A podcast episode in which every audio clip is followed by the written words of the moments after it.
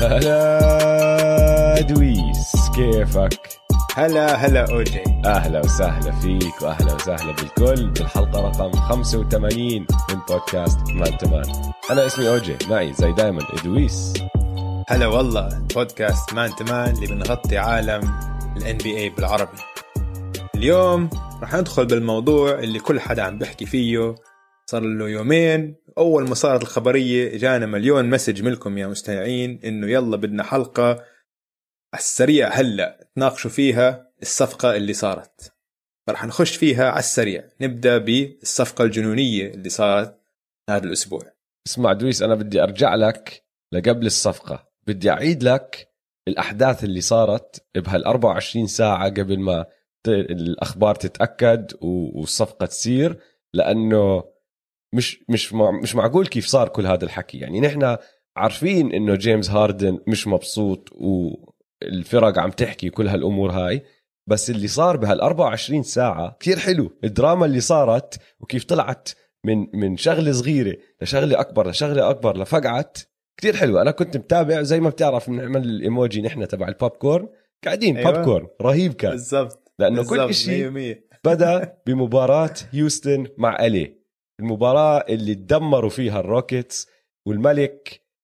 يعني أكتر من هيك إهانة شو بدك؟ عم بيعمل مراهنات مع فريقه وبيشوت نو لوكرز وبلف وبتطلع على البنش على دكة الاحتياط قبل ما تدخل الثري. يعني مش ماخدينهم بجدية من مرة، إهانة كانت للروكيتس. وبهاي المباراة أوجي بتذكر في مرة في لقطة لقيتها على تويتر كمان، هاردن وقف دريبل وعم بستنى حد يقطع عشان يعطيه باس، فما كان حد عم يتحرك، فبس برميها هيك لنص الملعب يكون جنب جون وول، فجون وول بروح بالحقها وبيجيبها قبل ما تطلع باك كورت، وبتطلع عليه بيقول له مالك يا زلمه هاردن هيك رماها بقرف بس وضلوا مكمل مشي. هاردن عم بلعب وهو راسه مش باللعبه، جسديا موجود بس هو مش كتير موجود، مش جسديا كتير موجود، زياده موجود صح. المهم فبدينا بهاي المباراه، خلصت المباراة، اتدمروا الروكيتس، بعدين بدأت دراما الصح. قعدوا بالمقابلات، مش هلا عم بيعملوا مقابلاتهم على الزوم، وبقعدوا هم على الطاولة وبكون كل الإعلام قاعدين بيحكوا معهم عن طريق مكالمة زوم. وهاردن بدأ يزيد حكي يا أخي، بيقول لك إنه أنا أعطيت كل إشي لهاي المدينة بس الوضع هون cannot be fixed. بيقول لك إنه خلص ما في إشي يزبط الوضع، ما مستحيل يتعدل كل إشي خلص. اتذكروا هاي الجملة بس نرجع لها. cannot be fixed. بعديها قاعد جون وول يا أخي مصدوم لما قالوا له إنه هذا اللي عم بيطلع من توم هاردن، مصدوم. بيقولهم يعني يا إخوان ما صرناش غير 9 مباريات وخلاص. بيقول لك you wanna jump off a cliff، بدك تزت حالك من الجبل بعد 9 مباريات، خلاص فقدت الأمل بهالفريق. فمبين عليه مقهور كتير، واضحة كانت تسميع حكي. حتى أنا حطيت اللقطة هاي على تويتر، تسميع حكي 100%، إنه أنا مش فارقة معي مين ما يسمع، والكل عارف إني يعني عم بحكي عن هذا الشخص واحد. وزدت الحكي كله ما استحى من مرة. تاني يوم دماركس كازنز كمان عم بيعمل مقابلة، بقول لك أصلا جيمس هاردن يعني قاعد بقل احترامه علينا نحن كزملائه وكفريق الهيوستن روكيتس من كتير قبل هاللي صار امبارح. اللي حكى امبارح إشي، بس هو من أول يوم لما ما شرف على المعسكر التدريبي هو قاعد بقل أدبه وبقل من احترامه لإلنا. وهذا ديماركس كازنز، مش أي حدا بالان بي اي، ديماركس كازنز مقهور لهالدرجة إنه جيمس هاردن عم بقل احترامه على الفريق. فخلص هون بيّنت واضحة إنه الدنيا راح تتفجر. بعدها بشوي الثلاثي الترايفكتا، شامس ووج ومارك ستاين، كلهم غردوا إنه هيوستن كانوا بدهم يعملوا الصفقة اليوم، بدهم يخلصوا خلص. فقعت معهم ووصلت معهم لهون، قالوا لك ما في منها هاي حل، فقعت. ولما هدول الثلاثة يغردوا هذا الإشي اعرف إنه الموضوع جدي. هذا الترايفكتا بالان بي اي، يعني لما بالعادة يجيك ووج بوم ولا شامس بوم ولا ستاين بوم، إنه واو حلو لما الثلاثة يحكوا بهذا الإشي يعرف انه خلص 100% بدأ الحكي طبعا. وعالم ال NBA زي زيك وزي كل متابعينا انا متأكد قاعدين ريفرش ريفرش ريفرش على الاخبار وبقرأوا والحكي اللي عم بيطلع انه جيمس هاردن شكله رايح على فيلي. الصفقة راح تكون بن سيمنز لهيوستن وجيمس هاردن على فيلي. طبعا اشي مش كتير غير متوقع لانه بضل دارل موري هو المدير العام تبع فيلي. الكل عارف انه التركيبة بين بن سيمنز وجوال امبيد مش 100%، مع انه السكسز عم بيلعبوا احسن هاي السنة، بس لسه في اشي غلط، ما في ثقة كمل. وبن سيمنز يا اخي كمان لعب اخر مباراة له، او اللي كان مفروض تكون آخر مباراة له، زي واحد جسديا موجود بس مش كتير فارقة معه الفريق، عم بيلعب زي كأنه واحد عارف حاله راح يكون هو جزء من التريد وما راح يلعب كمان مع هذا الفريق بعدين. عشان اسمع كان كل حد كان مفكر إنه الصفقة حتكون لبن سيمنز بن سيمنز وماتيس تايبل. حتى وكيل أعمال تبع بن سيمنز وماتيس تايبل قال لهم شكله الصفقة نازلة خلال 24 ساعة بالزبط. فجهزوا حالكم. فكان بن سيمنز كان جاهز يطلع خلص، وماتيس تايبل كان جاهز يطلع. تخيل طابب شناتي وساحب حاله على هيوستن على أساس، وجيمس هاردن ساحب حاله راجع على فيلي عشان يلعب هو وجوال امبيد. وبعدين خشوا لك بآخر دقيقة بروكلين قالوا لهم استنوا يا روكيتس، هاي نحن الصفقة تبعتنا لو عملتوها مدخلين معنا فريقين مفاجئين جدا اللي هم انديانا وكليفلاند، طلعوا من بعرفش وين وخدوا كل هالبيكس كل هالاختيارات بالدرافت من هون لمليون سنة، يعطوهم كل إشي وقالوا لهم رجعوا لنا أعطونا جيمس هاردن.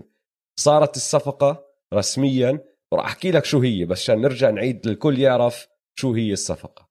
النتس إجاهم جيمس هاردن وإجاهم بطاقة اختيار من الدور الثاني بال2024 من الكابز.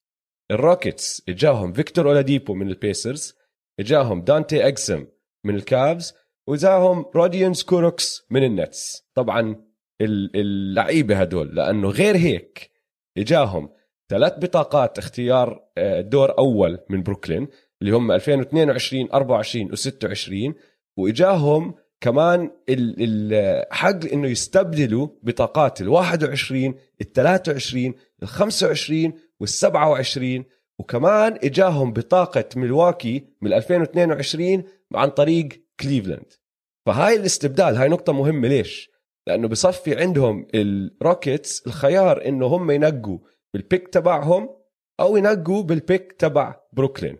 اول اكمل سنه 21 23 25 مش كتير مهمين، 25 ممكن، 27 ممكن كتير، لأنه بعد ما يخلص أو تخلص تنتهي حقبة هدول اللعيب اللي هم دورانت كايري وهاردن، المتوقع أنه هذا الفريق ينزل مستواه، فبتصفي هديك أو ممكن أكتر من اختيار، بس 27 بالذات صفي اختيار ممكن يكون كتير عالي بالدرافت. البيسرز جاءهم كاريس ليفرت وبطاقة دور تاني 23 من الروكيتس، والكافز اجاهم جاريت آلن وتوريان برينس التنين من النتس. هنحكي أنا وياك هلا بالربحانين والخسرانين. الربحان الأول، وهي بعت لنا إياها واحد من متابعينا مجاهد على تويتر، الربحان الأول 100% كل ستريب كلوبز بنيويورك سيتي. معي ولا لا؟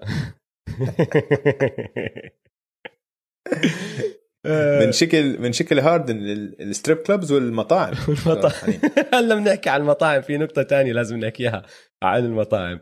بس بصراحة بكل جدية لو بدك تقعد تحكي عن هدول الفرق، يعني هاي من الصفقات اللي ما بتقدر تحكي انه اي فريق طلع خسران، اظن كلهم طلعوا ربحانين بس كل واحد لدرجة غير شوي عن التاني.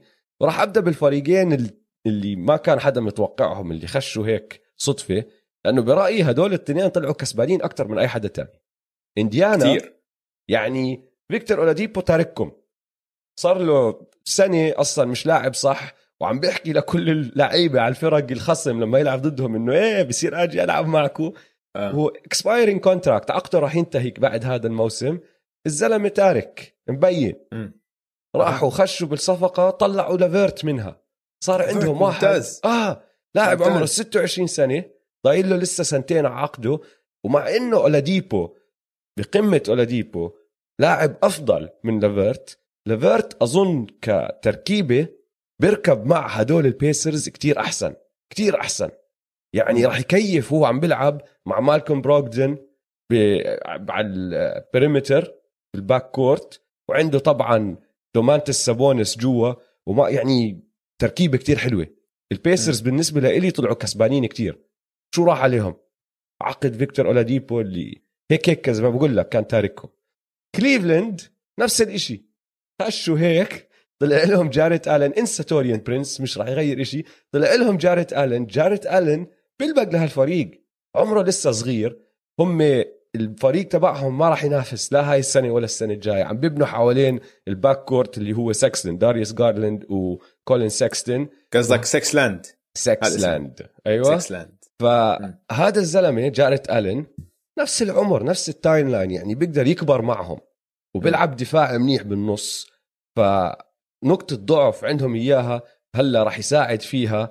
وعندك آيزاك أوكورو كمان صغير، يعني هذا فريق صغير. درامند ضايل له هاي السنة عقده، هلا بيقدروا يتاجروا فيه. عم بيلعب منيح درامند للعلم هاي السنة ففي إلا ما يكون في فريق راح يطلع عليه يحكي لك اسمع شو رأيك نحن نجيب درامند هلا يفيدنا هاي السنة، ننافس شوي، بلم ريباوندز، بساعد، وإذا خربت بتركنا بالصيف expiring contract، عقده 20 إشي مليون تبعونه بيروحوا. فكمان كليفلاند بالنسبة لإلي طلعوا ربحانين. أنا هذا بس قبل هالنقطة، قبل ما نروح على نقطة تانية، ليش جاريت آلن راح على كليفلاند؟ مش فاهم، ما حدا فاهم كيف صارت عشان هاي خسارة كبيرة لبروكلين. هذا احسن مدافع عندهم، وانتم دفاعكم اوريدي زبالة. هذا احسن مدافع عندكم، مش بس احسن مدافع، السنتر الوحيد اللي عندهم غير دي أندري جوردن اللي هي جثة دي أندري جوردن، لانه دي أندري بيلعبش.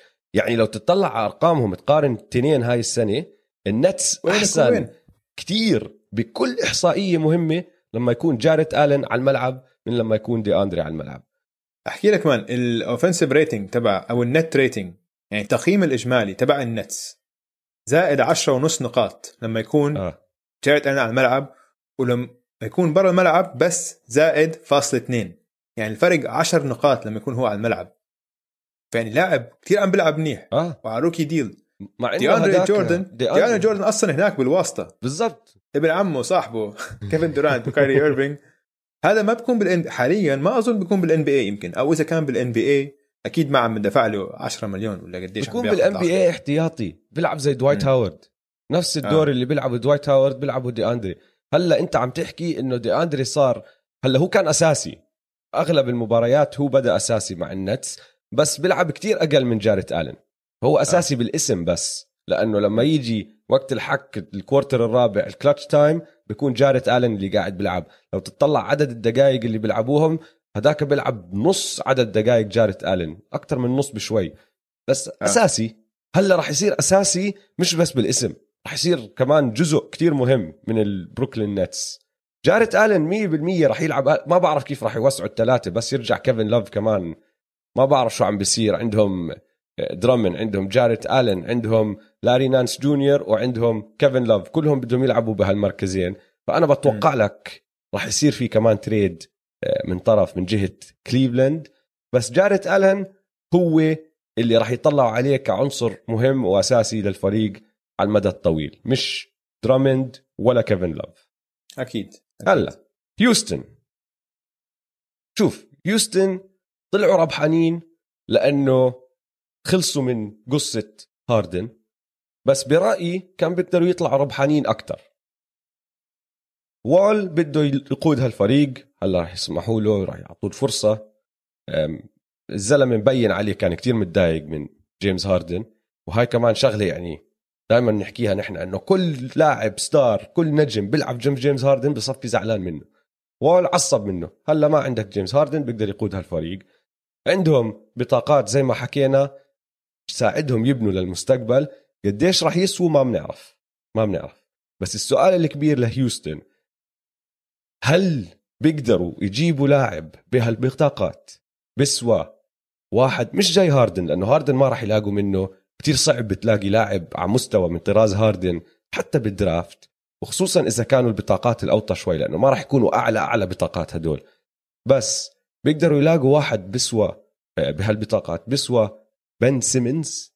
لأنه هذا السؤال، هم قرروا إنه بدهم يبعتوا هاردن على النتس عشان البطاقات هاي راح تساعدهم بالمستقبل. بن سيمنز كان ساعدهم هلا، وعراسي وعيني بن سيمنز بيجي مع مشاكل. بن سيمنز ما بزبط مع أي فريق، لازم تبني فريق وطريقة لعب حواليه بس بهالبطاقات. بس بن سيمنز بضل عمره 23 ل 24 سنة وأول إن بي إيه، من أحسن مدافعين يعني من الإن بي إيه كلها. ف ليش ما أخذوا بن سيمنز؟ أنا هدول السؤالين. أول ما شفت التريد، أول شيء جارد آلن كيف صفى بكليفلاند، والثاني سؤال إنه كيف ما أخذوا بن سيمنز. بن سيمنز 100% أحسن لاعب كان بيقدروا يحصلوه بهاي الصفقة، يعني أنت بس اختاروا ما يأخذوه. السؤال لك، إذا هيك لو أنت هلا المدير العام تبع الروكيتس كان عملت صفقة فيلي، ما كان عمل صفقة النتس.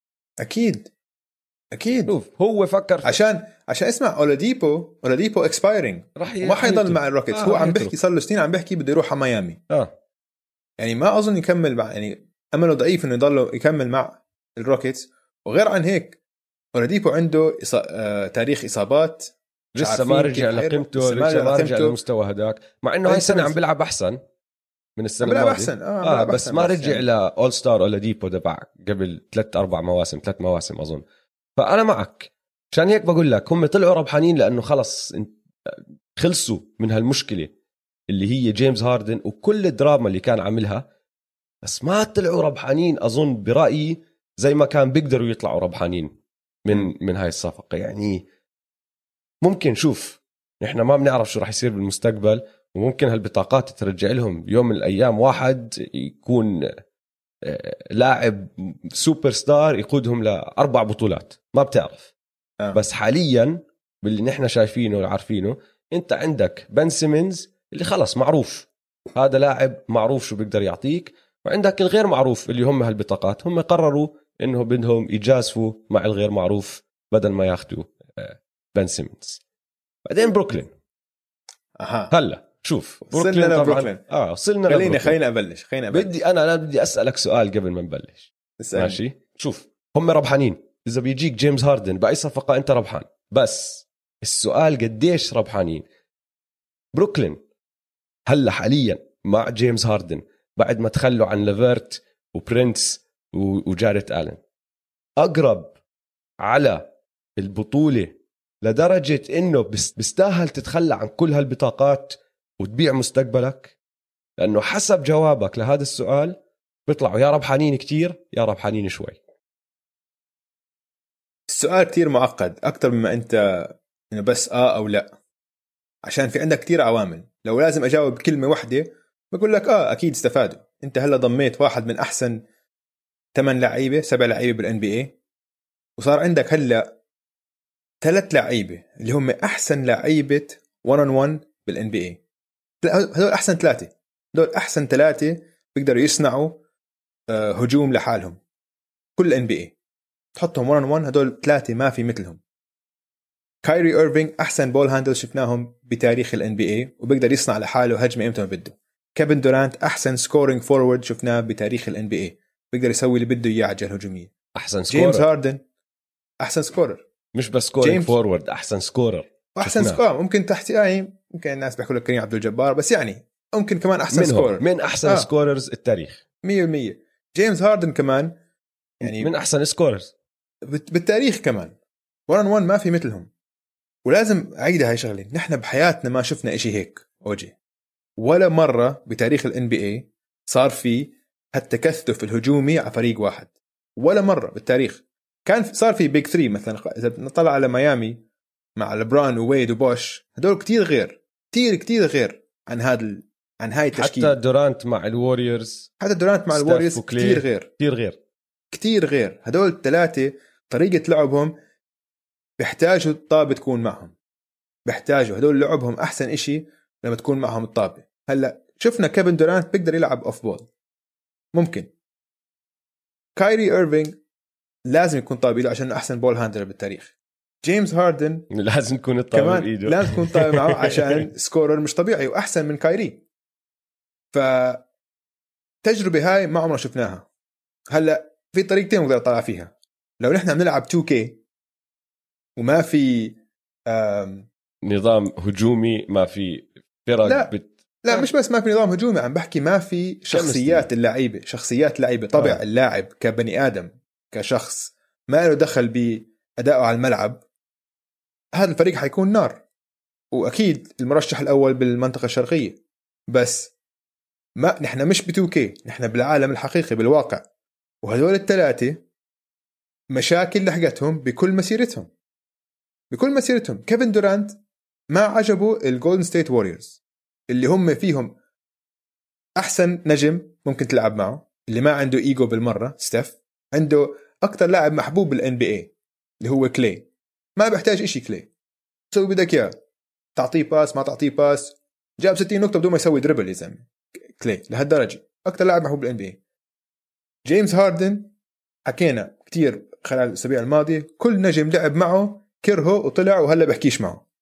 بس قبل ما تكمل على هذه النقطة صغيرة عن دورانت، سخرية الموضوع إنه دورانت ترك الووريرز لأنه ما حب كيف الناس بتحكي عنه إنه هو ما قدر يفوز بطولة غير لخش على سوبر تيم.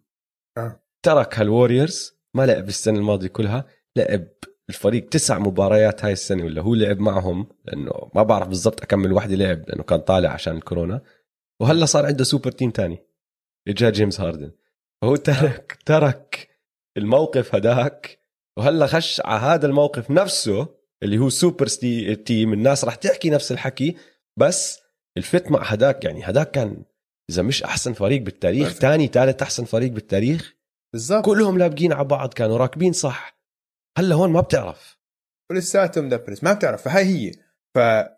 وطبعا كاني إيرفينغ هذا الثاني فيلم تاني هداك. يعني هذول ثلاثة ميكس عجيب، عجيب من الشخصيات، ميكس كتير عجيب. وغير عن هيك مش ناضجين، ما في. بتذكر قبل كم من أسبوع حكينا عن الفرق بين النجم أو السوبر ستار والقائد. هذول ولا واحد فيهم قائد، ولا واحد فيهم كان قائد لأي فريق كان فيه هو. حتى كيفن دورانت مع الأوكي سي كان راس هو القائد، صح يعني. وطبعا بالواريورز كان دريمون جرين وكان ستيف. كايري كان قائد السلتكس وخش بالحيط معهم. فات بالحيط يعني. وهاردن كمان مش قائد، هاردن سوبر ستار، كاني سوبر ستار، كيفن دورانت سوبر ستار، ممكن يصير قائد، سوبر دوبر ستار، بس ما حد فيهم ورجعنا أي صفة قيادية. هذا إشي كتير غريب، عشان هيك بقول لك هاي التشكيلة، هاي التجربة كتير فريدة من نوعها. هلا أكيد ممكن تزبط عشان عندك أنت 3 لاعيبة هجوم، ممكن هجوم خارق يكون خارق. ممكن يسجلوا 150 نقطة بالليلة عادي. بالضبط. بس شوف كمان الأسئلة اللي أنت ما سألتها، النقاط التانية لازم نحكي فيها لما نحكي عن البروكلين نتس. مين راح يلم ريباوند ومين راح يدافع؟ هم هيك دفاعهم كان مشكوك فيه. هلا مين راح يدافع؟ هذا مش فريق مبني شان يدافع، فريق مبني يسجل أكتر من الخصم، وممكن يفوزوا أغلب مبارياتهم هيك، ضلهم يسجلوا. أنت يعني فكر أنت بموقف الخصم لما يكونوا هدول عم بيلعبوا الثلاثة على الملعب، ما بتقدر، كيف بدك تدافع عليهم؟ حتى لما يقعد واحد فيهم يريح بيكون عندك 2 من أعلى طراز اللعيبة لسه عم بيلعبوا على الملعب. إذا بده ستيف ناش بيقدر يلعب 48 دقيقة ودائما عنده 2 من هدول الثلاثة على الملعب. هاي راح تسبب كوابيس للفرق الثانية. بس مين راح يدافع؟ مين راح يرمي ريباوندز؟ أنا ما أظن خلصوا حركات النتس حاليا ضايلهم، عندهم وسع لكمان 3 لاعيبة. أنا متأكد لما يجي الباي اوت ماركت، المخضرمين اللي بيصيروا يتركوا فرقهم ويدوروا على خاتم، راح يطلعوا يجيبوا ناس، لأنه شون ماركس مش غبي، عارف شو سوى، هو اللي بنى هالفريق من لما عملوا الحركة الغبية اللي هي بيرس وغارنيت قبل أكمل سنة. نفس الاشي كان الموقف، جابوا سوبر ستارز، بعتوا 1,000,000 بطاقة ودمروا الدنيا بعد ما السوبر ستارز ما زبطوا. هلا احكي هدلاك كانوا عمر كتير أكبر وما كانوا على طراز جيمس هاردن بس شون ماركس اجا رجع بنى هالفريق، وهلا شاف انه انا عندي فرصه اجيب جيمس هاردن اضمه لفريقي راح تاخذها. انت انا مين ما يكون اي مدير عام بالان بي اي كان عمل اللي سواه ضمه، بس ما خلص شغله. لازم يلاقي ناس تساعد هالفريق على الجهه الدفاعيه وبيج مان صح. بس اوجي خلينا نرجع على الهجوم شوي، عشان الدفاع هم لهلا بايعينه. هلا يمكن قبل الديدلاين زي ما انت حكيت يجيبوا ناس يدافعوا، بس هلا مبين الدفاع مبيوع. وهلا الهجوم انت عندك هذول ثلاث لعيبه، كيفن دورانت هاردن شيء بضحك مان وكاني ايرفينغ. من اذا نطلع من 2013 دول الثلاثه اكثر لعيبه عندهم مواسم بالنسبه الاستخدام فوق ال 28%. يعني كلياتهم تقريبا الافرج تبعهم خلال 9 مواسم الثاني الماضيين 30%. فلو بتعطيهم كل واحد 30% 30% 30% هيضل هي 90% من المباراه طاوي معهم ما حدا تاني راح يلمس الطابه، ما راح يمسك طابه. بس جد هلا كيف شو بتسوي بالهجوم؟ انا فكرت فيها كتير اخر يومين. جيمس هاردن قوته باول 3 كوارترز ونص، خلينا نقول هو بالكلتش مش لعبته صح؟ يعني ما ورجعنا انه هو شغلته الكلتش، فالطابه بتكون معه تخليه هو يستلم طابه، هو يطلع الطابه، هو التوب اوف ذا كي، بيلعب 1-on-1، بيلعب بيك اند رول مع اي حدا بالفريق، هو باسر ممتاز كمان، فخليه يتحكم بالهاد. كايري بده يصير زي لما كان مع لبران، انه هيك كل شوي هيك برتاح شوي بالجيم، بعدين لما بيحتاج بيعطوه الطابه 4-5 مرات ورا بعض وبيسجل بيعمل اللي عليه. وكيفن دورانت بده يلعب اوف بول زي ما كان بالواريورز. انا هيك الطريقه الوحيده اللي بشوفها تزبط يعني. باخر مباراه طبعا عندك الكلوزرز كايري او كيفن دورانت. لازم بصير هاردن بالزاويه زي ما كان يحط بي جي تاكر بالزاويه واريك جوردن، بصير هو يصير بالزاويه.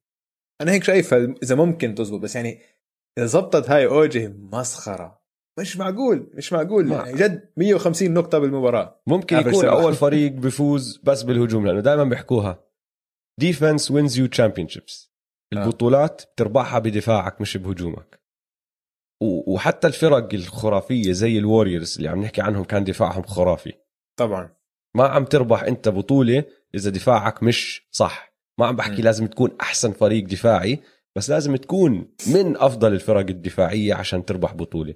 هذا الفريق اذا ركبت معهم صح، اذا عرفوا يلعبوا هدول الثلاثه وشبكوا صح، وستيف ناش عرف يستغلهم على الجهه الهجوميه 100%، ممكن يكون فريق بيربح بدون ما يلعب دفاع، بس بضل يسجل عليك. انت بتسجل عليه بس هو راح يسجل عليك اكثر، لانه جد انا مش ما بعرف كيف راح يدافعوا عليهم. اذا الثلاثه ركبوا على بعض، اذا الثلاثه اتفقوا انه راح نلعب بطريقه معينه وستيف ناش عرف يستغلهم، ما بعرف كيف راح توقفهم. والحلو بالموضوع مين الاسيستنت كوتش تبع ستيف ناش؟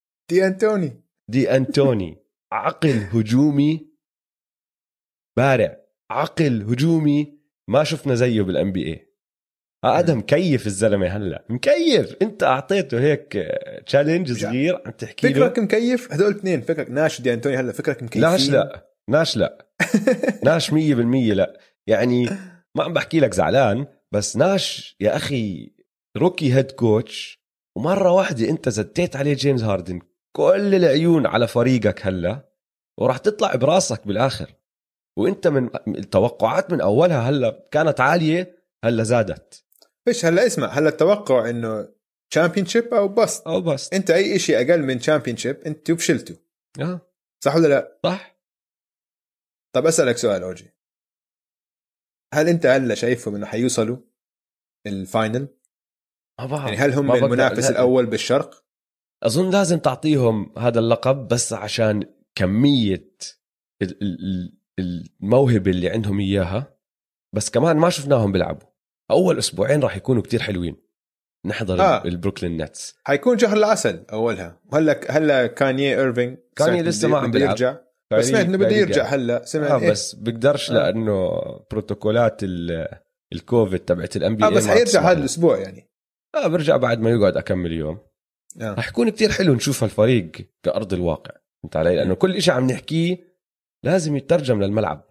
أولها هتزبط أولها هتزبط كتير. شهر العسل، كل اسمع بكل علاقة أول إشي شهر العسل عندك.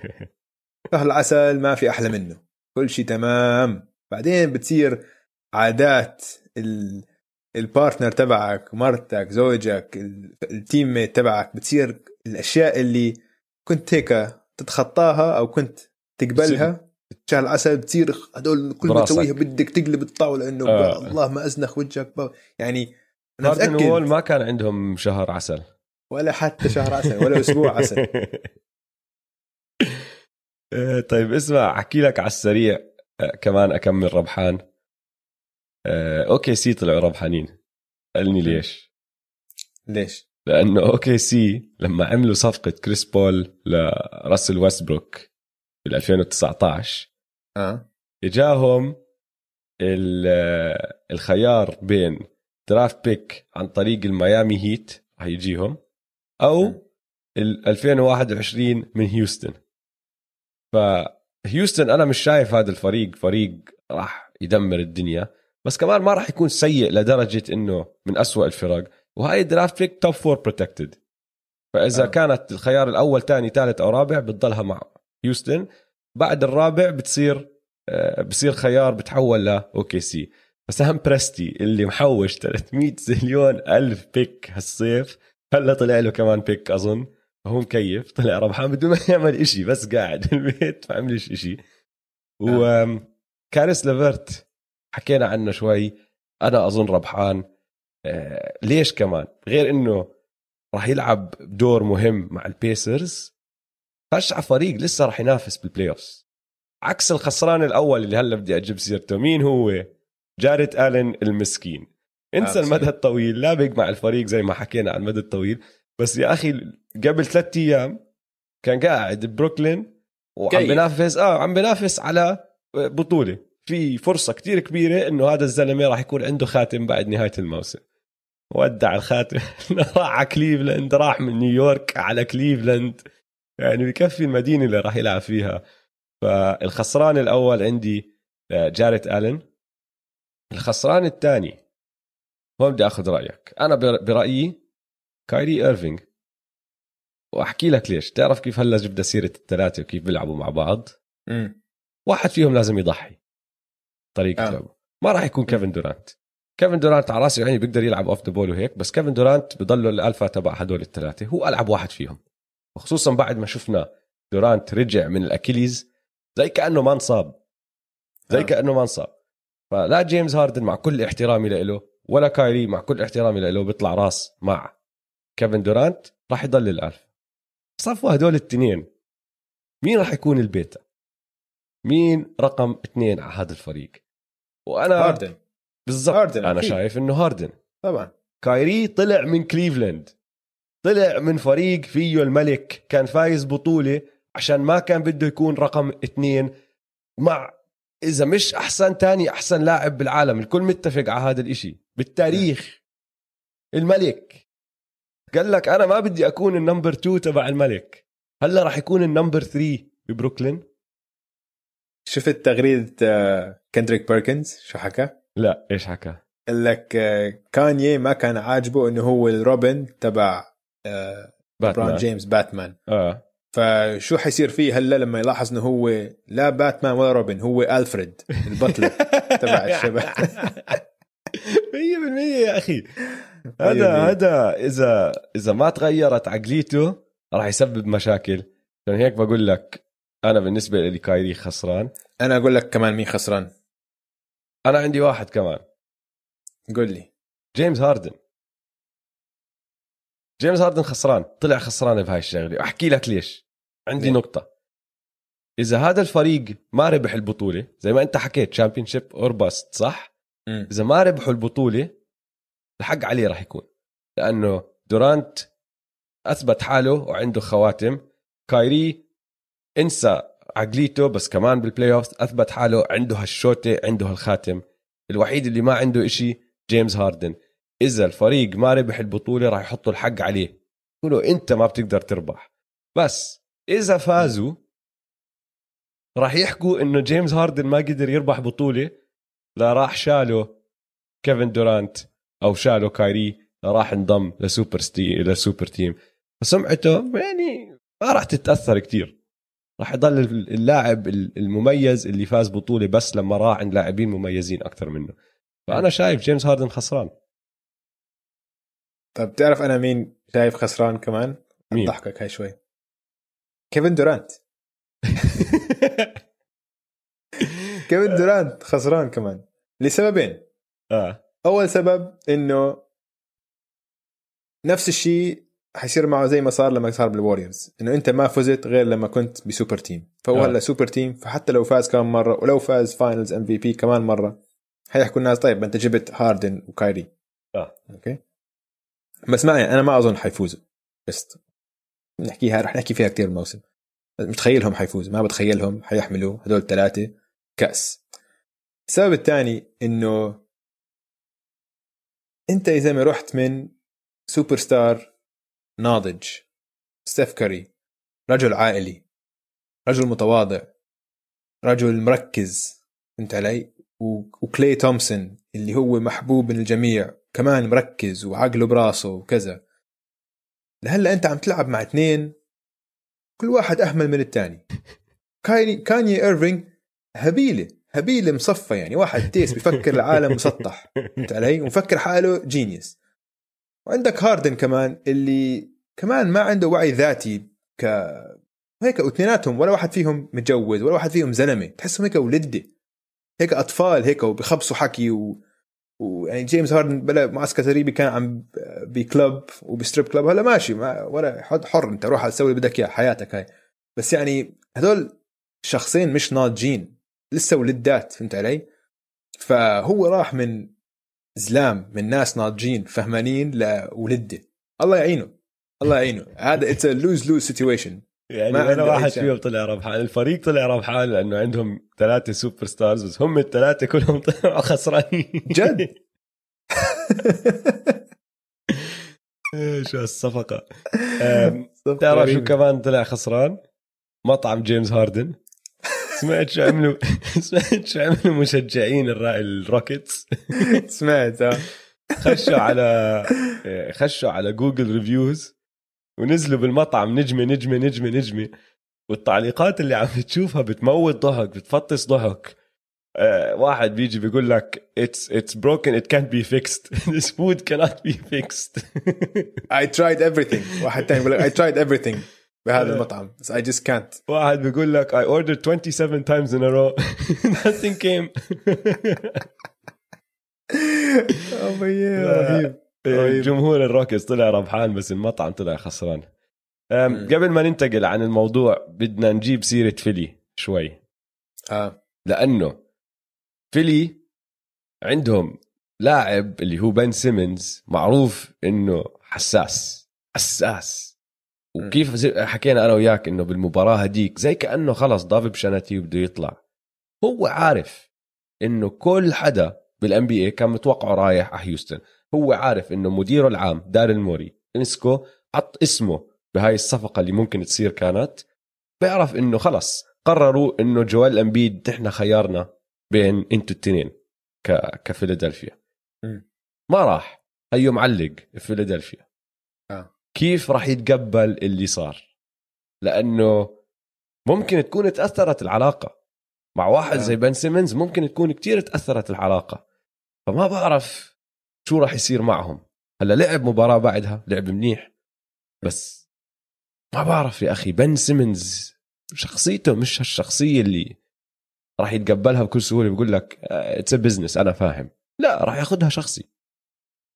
فالفيلادلفيا 76ers، وبصراحة كمان نقطة عن الفيلادلفيا 76ers، أظن بتعرف الفريق الأسبوع الماضي نصهم طلعوا كوفيد بروتوكول، قاعدوا بالبيت ما لعبوا، صح؟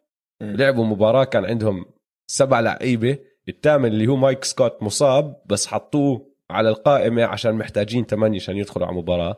الروكي تبعهم تايريس ماكسي راح سجل 39 نقطة، أظن هاي 39 نقطة خربت راسهم، لولا سجل هال 39 كانوا قبل، لأنه اللي عم بيحكوه إنه بالصفقة الهيوستن روكيتس طلبوا سيمنز وتايريس ماكسي، راح موري قال لهم لا انا تايريس ماكسي اعطاهم سيمنز وتايبل قال لهم انا ماكسي ما بتخلى عنه عشان شايف ال 39 نقطه اظن. يعني حرام عليك يا اخي. داريل موري بصراحه ماشي على راسي وعيني، روكي صغير عنده موهبه بيعرف يسجل، بس عم بيجيك جيمس هاردن عشان هذا الروكي تحكي لا. ما بعرف يا اخي، انا ما كان سويت هالقرار. انا لو اني محل داريل موري كان خدوا، كان قلت لهم خدوا تايريس ماكسي. ممكن تكون هاي فرصه كبيره ضاعت على فيلي. انا اشوف انا حاسس ما ضبط هذا الموسم، هاي حتكون فرصه كبيره ضاعت على فيلي. انا حاسس فيلي راح يعملوا إشي زي ما بقول لك، حركات بروكلين ما انتهت، ما اظن حركات فيلي انتهت. في إشي راح يصير مع فيلي. ظني داريل موري هلا على التليفونات قاعد بيحكي بالNBA كل شيء ممكن. واشنطن برن تليفونات، يا ريت انا عارف عن شبتك. برادلي شو رايك؟ طيب ناخذ تايم اوت سريع ونرجع نحكي بكل إشي تاني صار هالاسبوع بعالم الNBA. يلا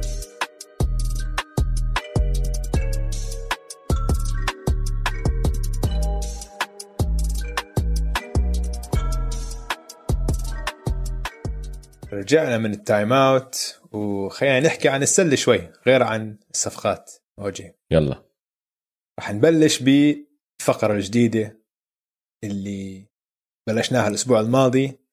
اجانا كثير اقتراحات للاسم يا دويس. بدي اشكر كل حدا اعطانا اقتراحات. كان في اقتراحات كثير ممتازه، بس بصراحه احسن اسم إلها هي فاست بريك.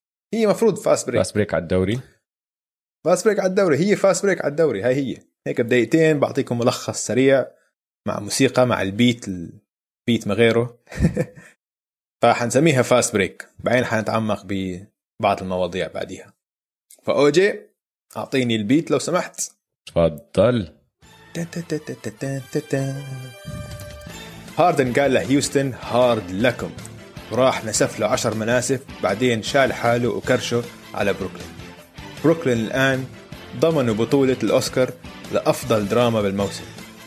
ثلاثي هجومي مرعب، بس زي ما حكى أسطورة بروكلين جايزي There's only one rock in the building. على سيرة الصفقات، برادلي يبيله تطلب تريد وتروح على فريق بينافس. الأسبوع الماضي بلغت بوصف سيطرة الليكرز وقلت إنهم عم بلعبوا وهم مغمضين. راح لبران قلبها جد وعمل حاله ستيف كاري، وديفيس أخذها إهانة إنه في واحد حاول يدنك عليه وقال that boy lost his mind. الليكرز في الصدارة بسهولة. إذا أنتم مثلي ومشتاقين للسبلاش برادرز طلعوا على سي جي ودين. الشباب عم ببدعوا مع بعض، معدلهم هلأ 55 نقطة مباراة وعم بشوتوا فوق 40% من الثلاثيات، أفضل باك كورت بالNBA. ترتيب الدوري هلا شكله منطقي أكتر. في الويست أقل فريق فيه زلومية هو أهمل فريق طبعا الولفز، وفي الإيست النكس والبولز خسرانين 5 مباريات و4 مباريات متتالية. كانيي إيرفين عمل حاله زعلان بسبب أمور سياسية واجتماعية، بس طلع فيديو إله قاعد برقص بحفلة أخته وهو مش لابس كمام. الله يسخط الهبل، بس سخطوا له راتبه $817,000. كايري مان. برافو يا دويس، شكرا حبيبي، شكرا. حلو كثير انبسطت انا بحضرهم هذول الشيء. مبين عليك انا عم بطلع وجهك وانت بتحكيها، مبسوط كثير. فانا مبسوط لك كمان. لا بس حلوه فيها كم من نقطه جبت سيرتها بدي احكي فيهم، وراح ابدا بالكورونا. للأسف الشديد هالأسبوع ضرب صح. الأسبوع الماضي حكينا شر في الكورونا، هالأسبوع ضرب صح كتير. كان في عنا مباريات تأجلت. الويزردز يا أخي عندهم 6 لعيبة طلع فحصهم إيجابي، وما أظن نشوف الويزردز من هون لفترة على القليلة، يعني أسبوع إذا مش أكتر. كات عسيرة كارل أنتوني تاونز اللي أنت هلا حكيت عنه، المسكين صار عنده كورونا و يعني بدي أحكي بشغلة جدية إنه حرام هذا الولد جد مسكين, لأنه ما أنت بتعرف, بس اللي ما بتذكر أو ما بيعرف أمه توفت من الكورونا قبل فترة, فهاي العيلة يعني ضربتهم صح, فبنتمنى له كتير ناس من عيلته كمان الظاهر نتمنى له الصحة والسلامة. يعني نحن بنتخوت عليه مرات هون هناك, بس ما بنتمنى الكورونا على حدا. وعسيرة النيو سبلاش برادرز مساكين بورتلاند يا أخي, مساكين, لأنه كل ما خلص تزبط معهم الأمور شوي بصير إشي. وهذا الإشي اللي صار الأسبوع هاد إنه يوسف نوركيتش يا أخي انصاب, وهلا ما بيعرفوا إمتى رح يرجع. كسره هو بلم, وعم بطلع كنت عم بشوف المباراة ما فهمتش شو صار, بس عمل سوايب على طابة وفكرت هيك فكش إصبعه, بتعرف كيف بين إنه فكش إصبعه, طلع مكسور رسغه. كيف يعني مسكين, حظهم يا زلمة حظهم سيء مساكين. هلا أكمل شغلي هون كمان ملفت الانتباه بالترتيب بالشرق. السلتكس ما لعبوا غير مباراة واحدة الأسبوع, بس هلا أول على الإيست. كيف صارت ما بعرف, لعبوا مباراة واحدة الأسبوع كله, لأنه نص فريقهم كان موقف عشان البروتوكولات وهيك, جيسون تيتم عنده كورونا والباقي ما عم بيلعبوا عشان كانوا حواليه. لعبوا مباراة واحدة اللي هي مبارح لعبوها, ورجع جيلين براون, رجع الفريق تمام. تاكو فول حط لك 3 اوف ذا باك بورد, اف رائع, كيفوا زي كانهم احتفلوا زي كانهم فازوا البطولة. بس لعبوا هالمباراة الواحدة فازوا فيها, وهلا الأول بالشرق. هذا بدل على قديش هذا الموسم جنوني جنوني جد, لأنه فريق لعب مباراة واحدة طلع لفوق, وفي فريق نزل لتحت. أنا كنت رح أسألك شغلي عنهم اليوم, بعدين شفت شو عم بيصير فيهم بطلت أسألك.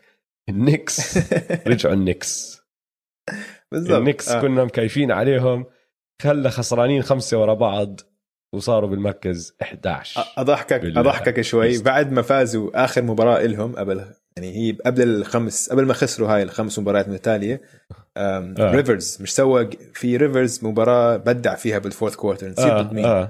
وبعديها بالبريس كونفرنس قال نحن مش فريق, ايش حكى, نحن we're not losers. انا I've been around losing teams, انا كنت جزء من فرق بيخسروا كتير, وهذا مش واحد منهم. نحن فريق لازم ياخذون الناس بجدية. خسروا 5 ورا بعض, 5 ورا بعض, روح سكر تمك حط. بالوست زي ما انت حكيت الليكرز لسه كروز كنترول زي ما تركناهم, رجعنا لهم هالاسبوع. لعبوا, أعطيك إحصائية صغيرة كتير, لعبوا باك تو باك ضد هيوستن الأسبوع الماضي, اللي هي نفس المباراة اللي حكينا عنها الملك غطى عيونه وصار ستيف وحط 3 بدون ما يطلع عليها. اسمع الإحصائية دويس, لعبوا مباريتين طبعا, فأنت عم تحكي عن 96 دقيقة. كانوا متقدمين الروكيتس بهال 96 دقيقة ل 11 ثانية بس, يعني واير تواير زي ما تحكي. مسافحين الليكرز. الكليبرز هلا تاني, فزي ما انت حكيت عم نرجع بنشوف الترتيب, عم برجع انه اشي منطقي اللي عم نشوفه. طبيعي. الجاز ثالث, الجاز على السكيت قاعدين بفوزوا مباريات على السكيت, ما عم بيطلعوا ضجة, ما عم بيعملوا اشي. هالاسبوع فازوا 4 مباريات اللي لعبوهم كلهم فازوهم, وهيهم المركز الثالث ونص مباراة بينهم وبين الكليبرز, وهم لاعبين مباراة أقل. يعني إذا فازوا المباراة الجاي تبعتهم بيطلعوا تاني على الوست. والناجتس كمان شوي شوي رجعوا ل 500, فهلا أول الموسم قلنا الناجتس شو مالهم, كانوا خسرانين كتير أكتر من هم فايزين. هلا عندهم نفس عدد الانتصارات لأنهم يابوا الخسارات, فعم بيطلعوا شوي شوي, رجعوا على صورة البلاي أوفس, هلا بالمركز 7. البليزرز في مباراة حكيت عن ديم وسي جي كأنهم السبلاش برادرز الجداد. في مباراة ضد الكينجز, أوجي سجلوا بيناتهم 68 نقطة, 23 أسيست, وبس تيرن اوفر 1. فهدول عم بلعبوا كتير حلو. الروكيتس هلا أي مركز صاروا؟ سي جي دم الروكيتس ولا البليزرز؟ البليزرز خامس. هيك بتوقعهم كمان. سي جي دمر الدنيا هداك اليوم ضد الرابترز, انه انهاها بسبين مع فيدوي, جنن بتجنن بدون ما يطلبوا تايم اوت بدون تايم اوت. يا كل الله كل برد اعصاب باخر ثواني هيك. هذا لاعب كبير لاعب كبير. وهلا زاد على السكيلز تبعونه والثلاثيات. بخوفوا هلا خوفوا هذا الباكورت. في فريق كمان اوجي الريكورد تبعه 6 انتصارات و6 خسارات يعني تعادل مع الناجتس. بقول لك في 4 فرق عندهم تعادل بالضبط. فمتعادل مع الناجتس والسبيرز والواريورز اللي هو مين؟ اوكي سي شي جيلجس الكساندر. شي جيلجس لعيب كتير بحب اطلع عليه. عنده هيك طريقه باللعب كتير فريده من نوعها. عنده ستايل على الملعب وبرا الملعب. انت بدك تعرف احصائيه غريبه مع الثندر. هلا هي غريبه عشان الموسم اللي بس هي دليل على ايه قديش غريب هذا الموسم اللي عم نلعبه. سجلهم 6 انتصارات و6 خسارات صح. برا ملعبهم سجلهم 5 انتصارات وخسارة. على ملعبهم سجلهم 1 انتصار و5 خسارات. وهذا بالعاده ما بتشوفه الحكي من فريق صغير هيك. بالعاده لما انت تلعب برا ارضك وانت فريق NBA صغير اصعب عليك اللعب. جمهور الخصم وملعب جديد وكل هالحكي وعم بتسافر وبتروح وبتنزل باوتيلات وهيك. لا الاوكي سي ثاندر برا ملعبهم شيء كانهم مرتاحين كتير اكثر هذا الموسم. شيء غريب يا اخي. السيكسرز يعني هذا الفريق يعني ما انهم هلا هم ايش المركز الثاني هلا بالايست وعم بيلعبوا كثير منيح. ثالث حاليا. ثالث اوكي. عندك السلتكس البوكس والسيكسرز وراهم بس هم والبوكس نفس السجل. حضرت لهم مباراتين هذا الاسبوع ضد الهيت. كانوا الهيت بدون باتلر وبدون بام يعني مش الهيت كاملين يعني بدون دراجيتش. في مباراة بدون دراجيتش كمان. في مباراة بدع فيها امبيد جاب 45 نقطة 16 ريباوند 4 بلوكس 5 ستيلز. هاي اللي راحت اوفر تايم. كانوا خسرانين بالاخير وراحت اوفر تايم وهو فاز. يعني بدع كانت مباراة رائعة من امبيد. الجيم بعديها جاب 11 نقطة. يعني هلا بعرف انه كانوا فايزين بكتير ومش لازم يلعب كتير بس يعني غريب ما بثقش فيهم.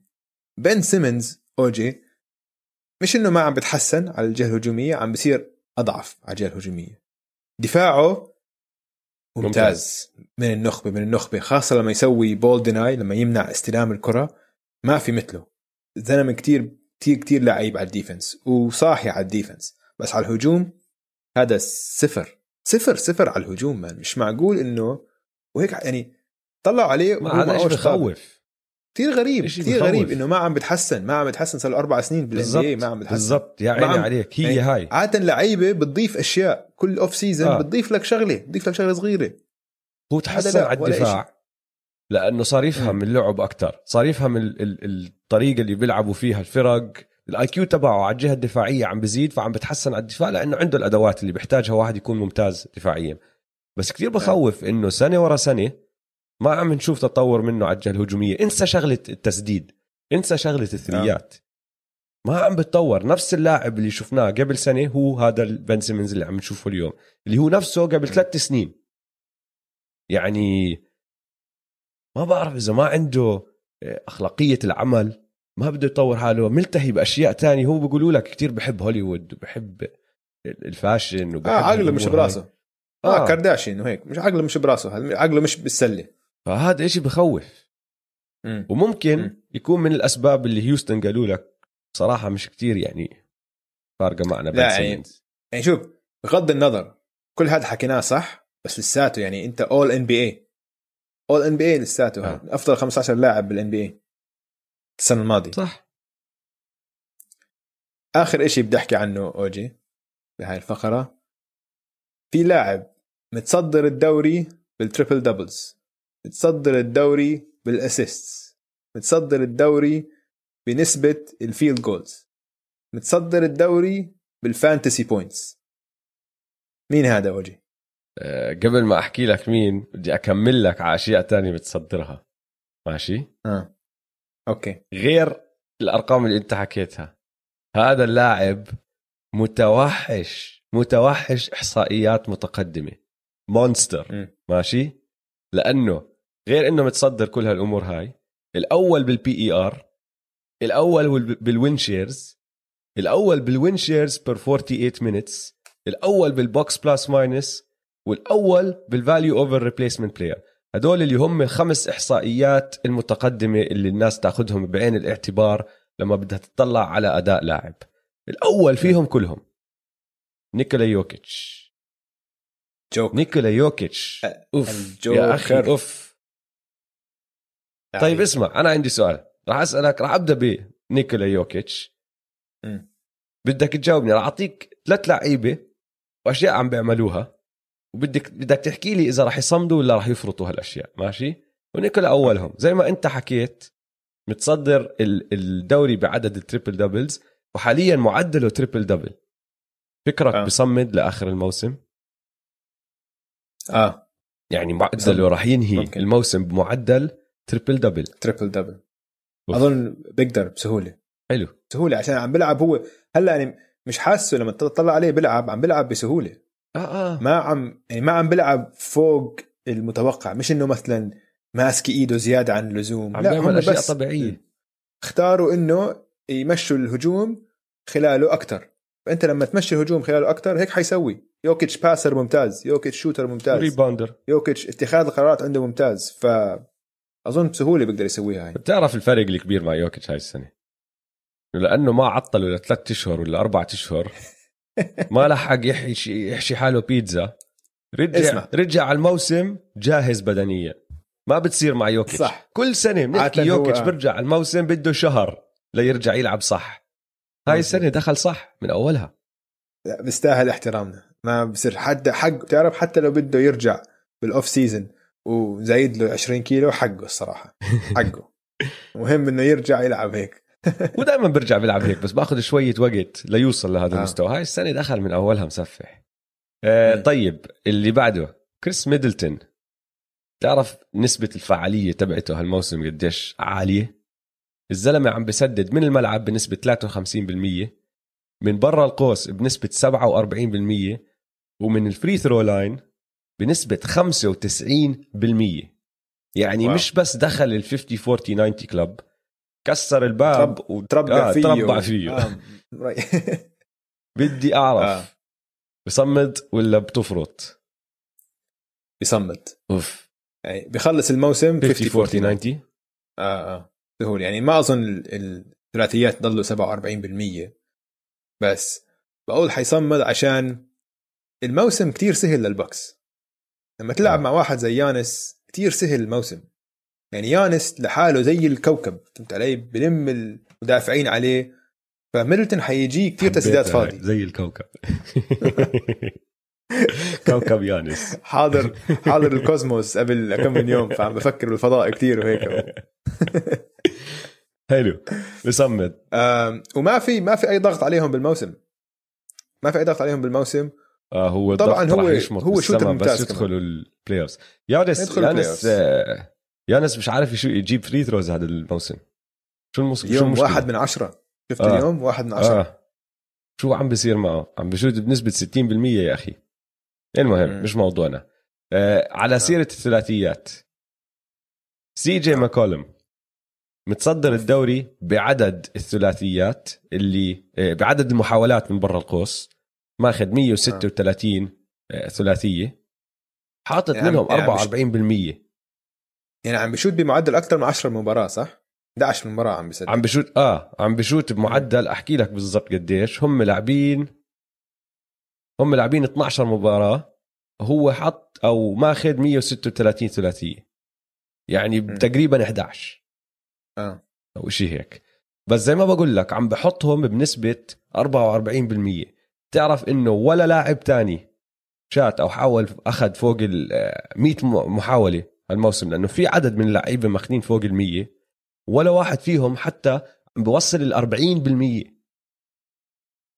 يعني 40% ممتاز، 40% ولا واحد فيهم وصل. عم تحكي كلهم تحت 40 ما عدا سي جي متصدر وعم بحطهم بنسبة 44%. لحظة، حتى بول جورج أظن بول جورج ما أخذ 99 محاولة، فما وصل 100 لسه. أنا عم بحكي عن اللي وصل 100. اللي هم سي جي بودي هيلد. سي جي بودي هيلد الاثنين ماخذين 136 فمتصدرين مع بعض. ستاف ماخذ 133، زاك لافين 111، دونوفن ميتشل 108، بريد فان بليت 105، وديفونتي جرام 102. الوحيد اللي فوق 40% بيناتهم كلهم اللي هو سي جي. بتصمد ولا بتفرط معه؟ أنا بقول بتصمد فوق 40%. فوق ما بعرف إذا بتضل 44%. أقول لك ليش؟ عشان سي جي واحد من اللعيبة اللي بتحسنوا كل موسم. كل موسم كان بالإن بي إيه بيشتغل على حاله وبضيف أشياء على مهاراته الهجومية. كل موسم هذا لاعب بتمرن على حاله كتير. إجا من خلفية من ناحية كرة سلة يعني متواضعة، ما راح على جامعة كبيرة، كان دائما كتير قصير بالهاي سكول. هذيك اليوم على الانستا ستوري حطيت صورة قديش كان هو فص صغير، كان بالهاي سكول ونحيف. لو صغير الطابع أكبر من راسه، معصقل حالته حالة. بس هلا من أفضل يعني هو وديم أفضل باك كورت بالان بي اي، فدائما بتحسن. غير عن هيك هو لاعب ذكي وعنده الوعي الذاتي، يعني بيعرف إيش هو شاطر فيه وبيعرف إيش هو مش شاطر فيه، فبتشتغل على حاله كتير. والأهم من هيك، العامل اللي بيقول لي إنه تسديدة الثلاثية حتكون فوق 40%، حتكون منيحة، إنه هو مسدد ممتاز من الفري ثرو ومسدد ممتاز من الميد رينج، فالميكانيكس تبعونه ممتازين. فهو بس هلا ضاف على حاله الرينج، وهي كان بدها بس قوة بدنية أكتر، ومبين عليه جسمه غير هذا الموسم، جسمه هيك أضخم، معضل أكتر. فهي بس عنده قوة، فهو نفس الميكانيكس تاعونه ممتازين، تاعون الشوتينج هلا بس بيقدر يسويها من خطوتين لورا من ورا الثلاثيات. فأنا بقول يس، سي جي بصمد. بول جورج عصيرته هو وتيم هاردوي، التنين ماخذين 99 ثلاثية، التنين كمان عم بسددوا بنسبة فوق 40. تيم هاردوي 42%، بول جورج عم بسدد بنسبة 52% من برا القوس. مسفح كمان سفح. طيب أنا عندي سؤال لك هاي الفقرة قبل ما نروح لها. وسألني إياها واحد من مستمعينا فوكس، يقولنا شو صار بزايون؟ إيش ماله زايون؟ ليش بطلنا نشوف هايلايتس زايون؟ مش ما بعرف. أنا جاي أحكي لك الفريق مكركب، الفريق نفسه مكركب، إنه بس ليش ما عم نشوف هايلايتس؟ وين الزايون هايلايتس؟ هذا اللي جاي أحكي لك إياه. الفريق مكركب، مش معناته إنه مش مفروض يكون عم بدنك على كل حدا. في ممكن يكون في سبب واحد، اللي هو ما عم بلعب بالخطورة اللي متعودين عليه يلعب فيها عشان خايف ينصاب، وما عم بحط حاله بالمواقف هاي اللي بروح بخش بدنك على راس واحد. ما بعرف. بس سؤال حلو وقوي. ما عم نشوف الهايلايتس من زايون زي ما نحن بدنا نشوف. ما عم نشوفه هيك إنه بوسترينج، ناس بوسترايزنج، ناس ينط على واحد، ولا بلوكات، ولا إذا من زايون كان يطير. هلا هيك عم بلعب خايف تحت الرينج كثير. أنا هيك حاسس. ما بعرف إذا هذا هو السبب صح، بس أظني مش عم باخد راحته عشان إنه خايف ينصاب. ممكن. طب بس سؤال تاني على نفس الموضوع. لو هلا عملنا الدرافت تبعت السنة الماضية كمان مرة، مين بتاخد أول، جا ولا زايون؟ حاليا جا. أنا باخد جا. حاليا باخد جا.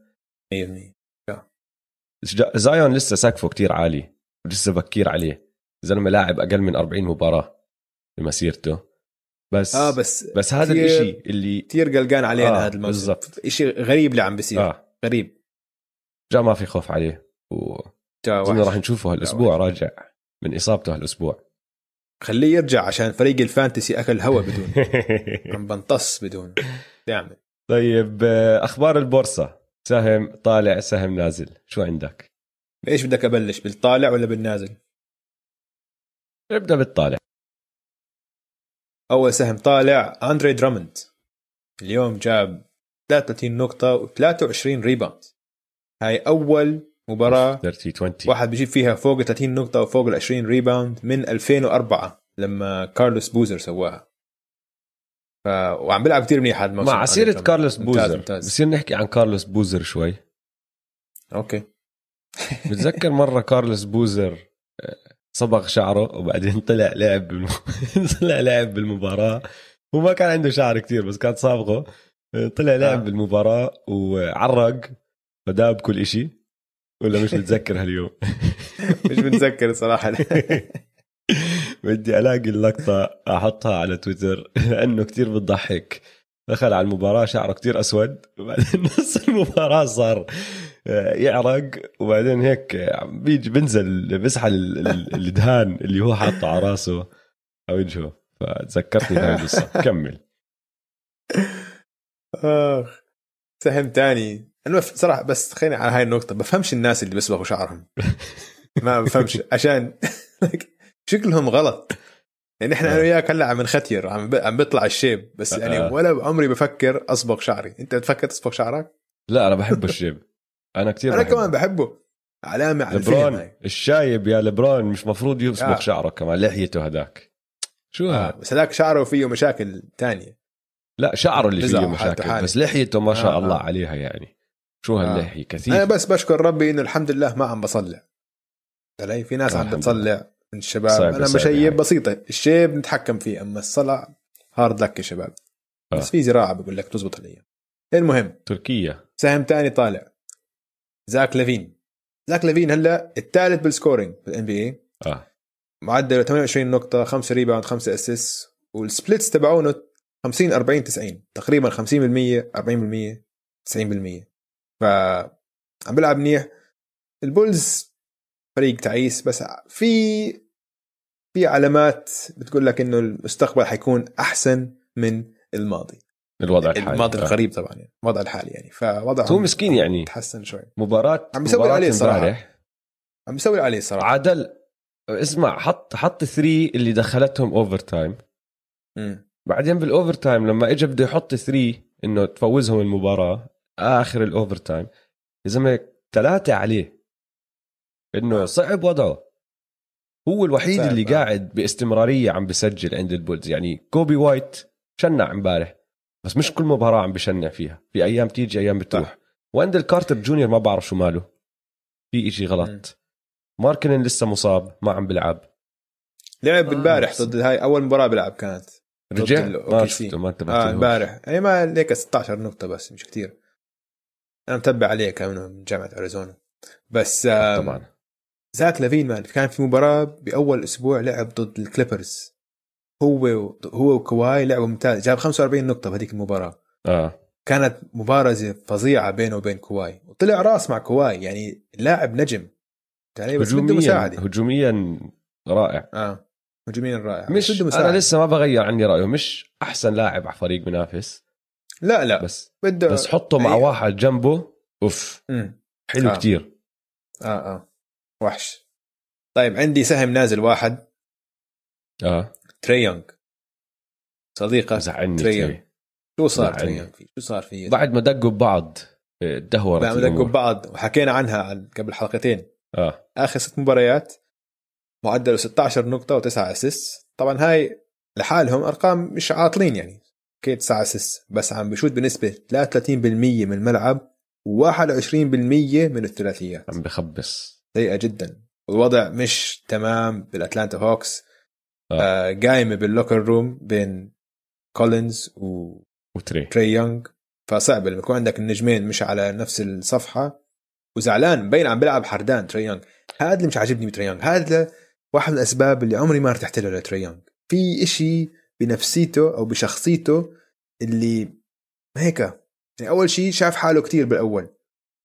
وانت على فريق عم تخسر كل مبارياته لأنه هو عم بيقدم أرقام خيالية بس أنت إنه الفريق سلموا لك الهجوم أنت الوحيد اللي عم بتسدد كنت. فنسبة استخدامك كان كتير عالي بس بشوف حاله كتير وهيك تغريداته إنه بحكي عن الهيترز وعن الأبصر شو مهتم يعني برأي الناس كتير وأنت لسه ما سويت إشي يعني. أنت علي؟ لا أنا معك سهم نازل. لما نحن حكينا فيها كانوا كلهم الهوكس سهم نازل عشان القصة اللي صارت وحكينا أثر هالقصة كيف ممكن إنه يمد وهيو عم نشوفه. يعني أنت لما تحكي هو حردان طبعا حردان هو بعقله بيقول لك في حدا سنيتش في حدا قاعد بالاجتماع هذا اللي مفروض اجتماع داخلي بين بعض نحن، وقاعد بحكي مع الإعلام. ثلاثة مش حكينا، ثلاثة هم اللي حكوها. فتأثر على هذا، زعلان هو من كولينز وكولينز زعلان منه، هم أهم نجمين، وهلا كمان ما في ثقة. مبين إنه في إشي غلط بالهوكس ولازم يحلوا هالموضوع بسرعة، لأنه إذا لا يعني آخرتها راح تصفي بدك تقرر يا بين تري يانج يا بين جون كولينز، إنه ما راح تزبط هيك، ما راح تكمل هيك. أنا عندي سهمين نازلين. الأول للأسف يعني أنا كتير بحبه، بليك جريفن. بليك جريفن يا دويس معدله 13.6 بوينت بير جيم اللي هو كارير لو، يعني أوطى رقم بمسيرته، و5.9 ريباوندز، تاني أوطى رقم بمسيرته. بس تعرف شغلة اللي أسوأ من هيك؟ تعرف إنه لليوم بالNBA سيزن هاد ما عنده ولا دنك؟ جد تحكي؟ ولا دنك. لا، بليك جريفن اللي بالكتير توب 5 دنكر بالتاريخ بالكتير، يعني في ناس بحطوه تاني بعد فينس بالأشياء اللي بيسويها، ما عنده ولا دنك. إشي غريب. وعلى الدفاع ما عم بلعب منيح، بالعكس كتير سيء صاير على الدفاع، إنه لدرجة إنه الفرق عم تستهدفه. انت علي؟ والله الزمن غدار يا أوجي. والله ختير بسرعة. يعني آخر مرة شفناه عم بلعب تمام كان قبل موسمين، لأنه الموسم الماضي لعب شوي بعدين طلع مصاب. قبل موسمين كان ثيرد تيم أول NBA. هاي السنة نزل بسرعة.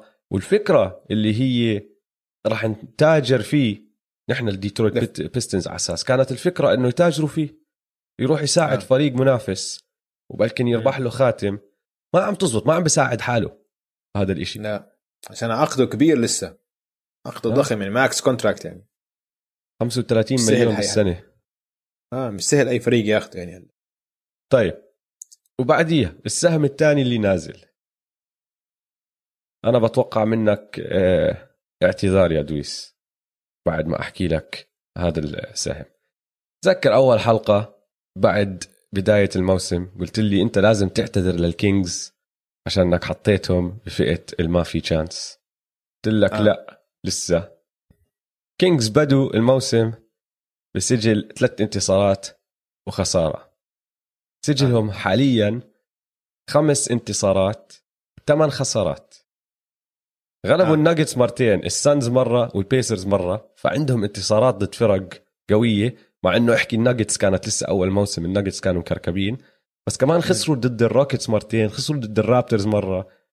واللي أسوأ من هيك، وهو السهم النازل تبعي، دفاعهم أسوأ، عندهم أسوأ تقييم دفاعي بالNBA بفرق 5 نقاط، فرق كتير كبير عن تاني أسوأ دفاع يا زلمة. كل ليلة المعدل التسجيل تبع الخصم عليهم 123 نقطة. وبدي أحكي لك يا دويس قديش تسجل عليهم بآخر مباراة، آخر 7 مباريات لعبوها، ماشي؟ 137 نقطة، 124 نقطة، 144 نقطة، 125 نقطة، 122 نقطة، 132 نقطة، و128 نقطة. تسجل عليهم فوق 120 نقطة بآخر 7 مباريات، وصلت 144 بقول لك بمباراة. سهم نازل كتير. دفاع الكينجز سيء سيء سيء. وهلا هم ولكن قبل الأخير بالمنطقة، ولكن أو 13 رقم لا. 13 بالمنطقة الغربية. لو سمحت ما تغلط، لسه مش قبل الأخير، هم في فريقين أسوأ منهم، في فريقين ولكن أسوأ، بس ما في ولا فريق أسوأ منهم دفاعيا. ولكن أوجي، ولكن فريق مسلي جدا على الليج باس. مسلي مبارياتهم. مسلي حماسية كتير طبعا، مسلي يا أخي. لما في أشياء غريبة عم بتصير، يسمح للخصم يدخل على 144 و137 و128. طبعا مسلي، كلها تسجيل المباريات. الكينجز مان فريق ساقط. فأنا بتوقع منك اعتذار عشان انك بهدلتني لأني حطيتهم ما في تشانس. هيهم ما بتقدر انت تصمد وتدخل البلاي اوفز اذا انت فريق دفاعك لهالدرجه سيء وهجومك مش منيح. يعني مش انه هجومهم سفاح، هجومهم حسب مين هاي الليلة بده يلعب صح. بس أقول لك ما راح يخلصوا من أسوأ 4 مراكز. أنا بقول لك حيخلصوا مركز 11، هيك أنا بقول 11 أو 12 هيك بيكونوا، حتى حسب أنت كيف طريقة ما بتصنف الما في تشانس هيكونوا فوق طبقة الما في تشانس. أنا هيك بقول هنشوف وحش الأسبوع. وحش الأسبوع هذا الأسبوع دونوفن ميتشل، فازوا 4 مباريات، معدله 28 نقطة وعم بشوت 56% من الثلاثيات. هذا الأسبوع كان سفاح السكات زي ما حكينا يا أخي. اليوتا جاز عم بيلعبوا لعب حلو، السكات ما عم بيطلعوا ضجة. تايهم تاني تقريبا، ثالث على الوست. فوحش الأسبوع أنا معك دونوفن ميتشل. لآخر كلمة أوجي اقرأ لي السؤال اللي إجا من غاطس متابعنا على تويتر. حلو كان السؤال يا سيدي العزيز. سؤال لدويس، حضرة الوالد المحترم دويس، بعد ازدياد عدد الأولاد المتبنيين من قبل حضرتك مايكل بورتر جونيور لآرين فوكس، مؤخرا تقرر ديف تايريز هاليبرتون، من منهم اللي بكرة لما يكبروا تتوقع يكون الابن اللي تفخر فيه وما تقول كلهم واحد بس ونسي ابن من أولادك تايلر هيرو؟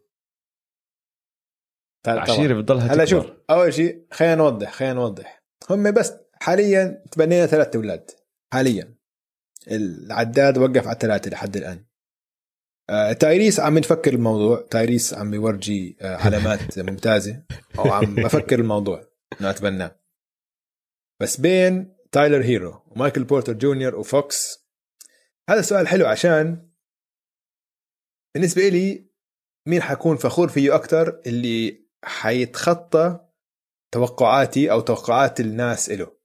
حلو أوكي. طيب إذا هيك ابدأ بتوقعاتك أو توقعات الناس لكل واحد فيهم.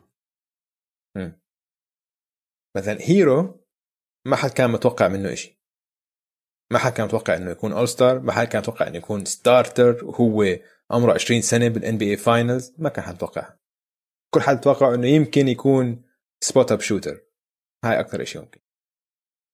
مايكل بورتر جونيور كان لاعب أحسن لاعب هاي سكول بالولايات المتحدة، بعدين انصاب وراح عليه 2 سنين، فنزل بالدرافت أصلاً، صار درافت تبعه 16 أو إشي هيك، وكمان ما لعب أول سنة كروكي، فكمان هذا واجه صعاب كتير يعني، وما كان حد عارف إنه إذا حيرجع يلعب ولا لأ، مشاكل بظهره كان عنده مشاكل كتير كبيرة. ديارين فوكس لا، كانت توقعات عالية له، كان يلعب بجامعات ممتازة بكنتاكي، فتح شوارع بالجامعة، حتى فتح شوارع ضد لونزو بول.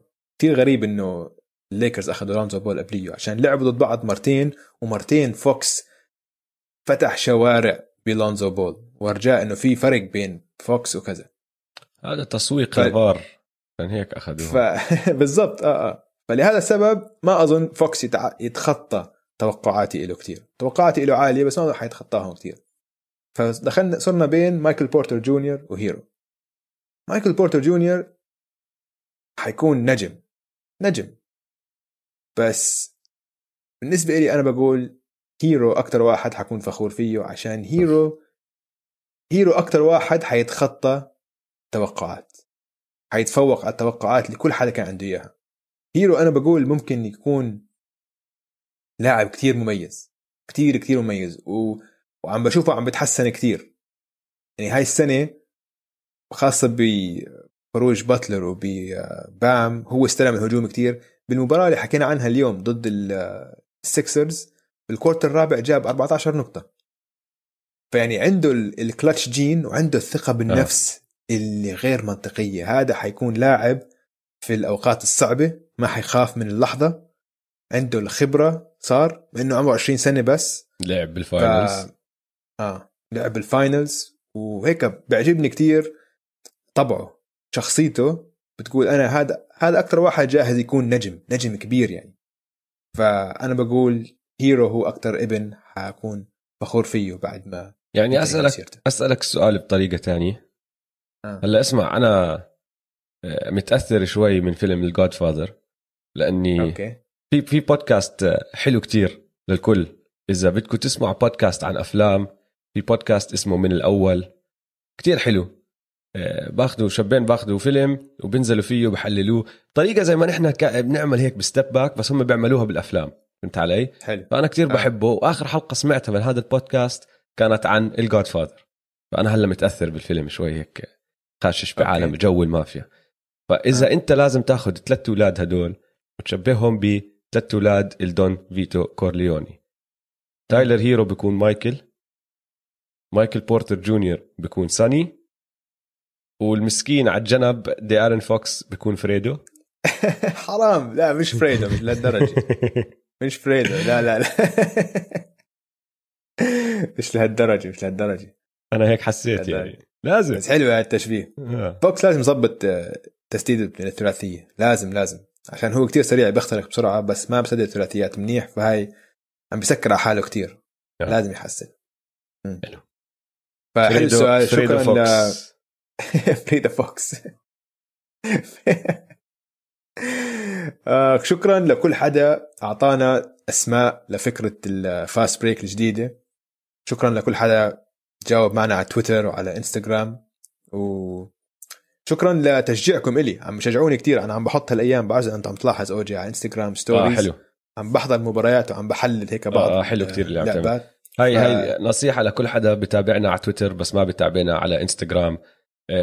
دويس قرر يعمل، ما بعرف شو بدك تسميه، برنامج يومي، تلفزيوني يومي تقريبا. بقعد بيحضر المباريات وبقعد بصور بالتليفون هو عم بيحضر وبحلل أشياء عم بتصير. والناس شكلها مكيفة عليه، فكمل شغل رائع. فكتير حلو إنه شجعوني الصراحة، قال له استمر وكذا، فخلص حستمر. وبس خلصت حلقة اليوم، شكرا لكم. لا تنسوا تتابعونا على مواقع التواصل الاجتماعي @m2m_pod. يلا سلام شباب، يلا سلام.